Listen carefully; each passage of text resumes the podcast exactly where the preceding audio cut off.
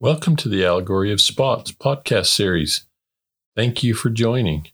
In each episode, we introduce a new spot.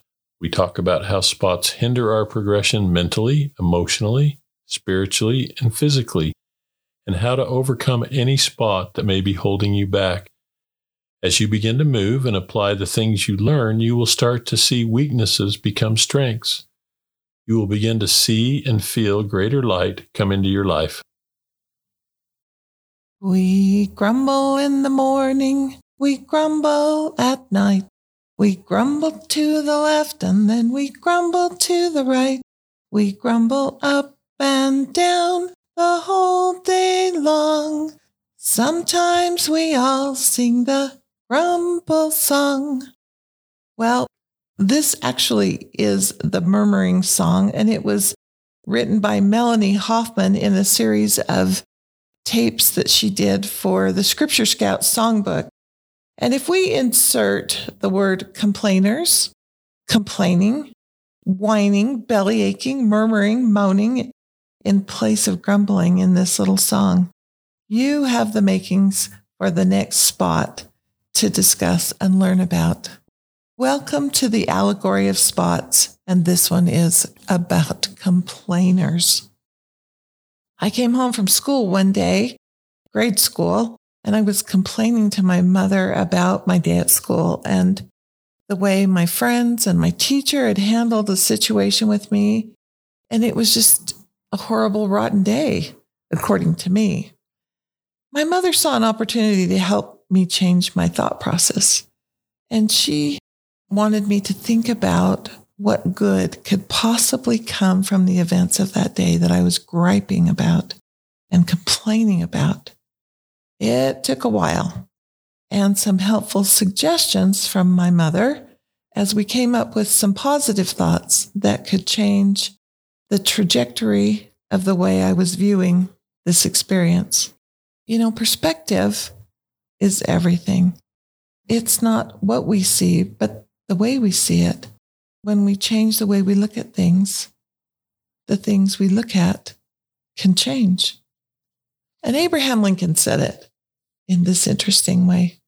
Most people are just about as happy as we make up our minds to be. Could it be that we don't see ourselves for what we already are and have as blessings?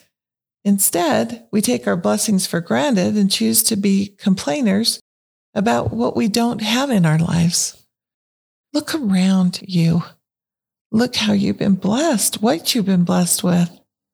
Have you ever walked into a field to see if the grass growing there is really greener than from the field you just came from? To see that it now looks greener than the field you are standing in. So, how do you stop complaining emotionally, spiritually, mentally, and physically? Think before you let complaints come out of your mouth. Change that thought process before moving forward. Move into a positive way. Nothing of value is ever, ever accomplished by complaining. In the book, The Hiding Place, Corrie ten Boom and her sister Betsy were prisoners in a concentration camp because their family had chosen to hide some of their Jewish friends during the Second World War in the town of Haarlem, Netherlands. And the Gestapo had discovered their efforts and they were arrested and sent to a concentration camp. And the barracks that they were assigned to had fleas. Can you imagine anything worse? Everything in your barracks had fleas.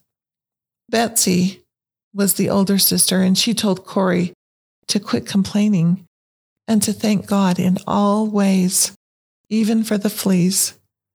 Corrie was very indignant and thought, how ridiculous. And she refused to be thankful for the fleas. Until one day, it was pointed out to her that the guards didn't pester the women in their barracks because it was known that all the women there had fleas. Actually, there really was a reason to be grateful for the fleas. If anyone had an excuse to complain. It was Jesus Christ. But he never did. He went about doing good. but he was found fault with constantly. Others were looking at him and finding fault. In the end, when soldiers arrested him and they put a crown of plaited thorns on his head, he was spit upon and scourged. Jesus was brought before Caiaphas, the high priest, who sought false witness against him. And later, Jesus was brought before Pilate, who said Jesus was innocent, but washed his hands of the whole incident and delivered Jesus to be crucified by his own people. Jesus was given vinegar to drink when he asked for some water on the cross. He was mocked and nailed to the cross and died there. Yet no murmuring words or complaining escaped his tongue. He never complained. When we put this into perspective, do we really have anything to complain about?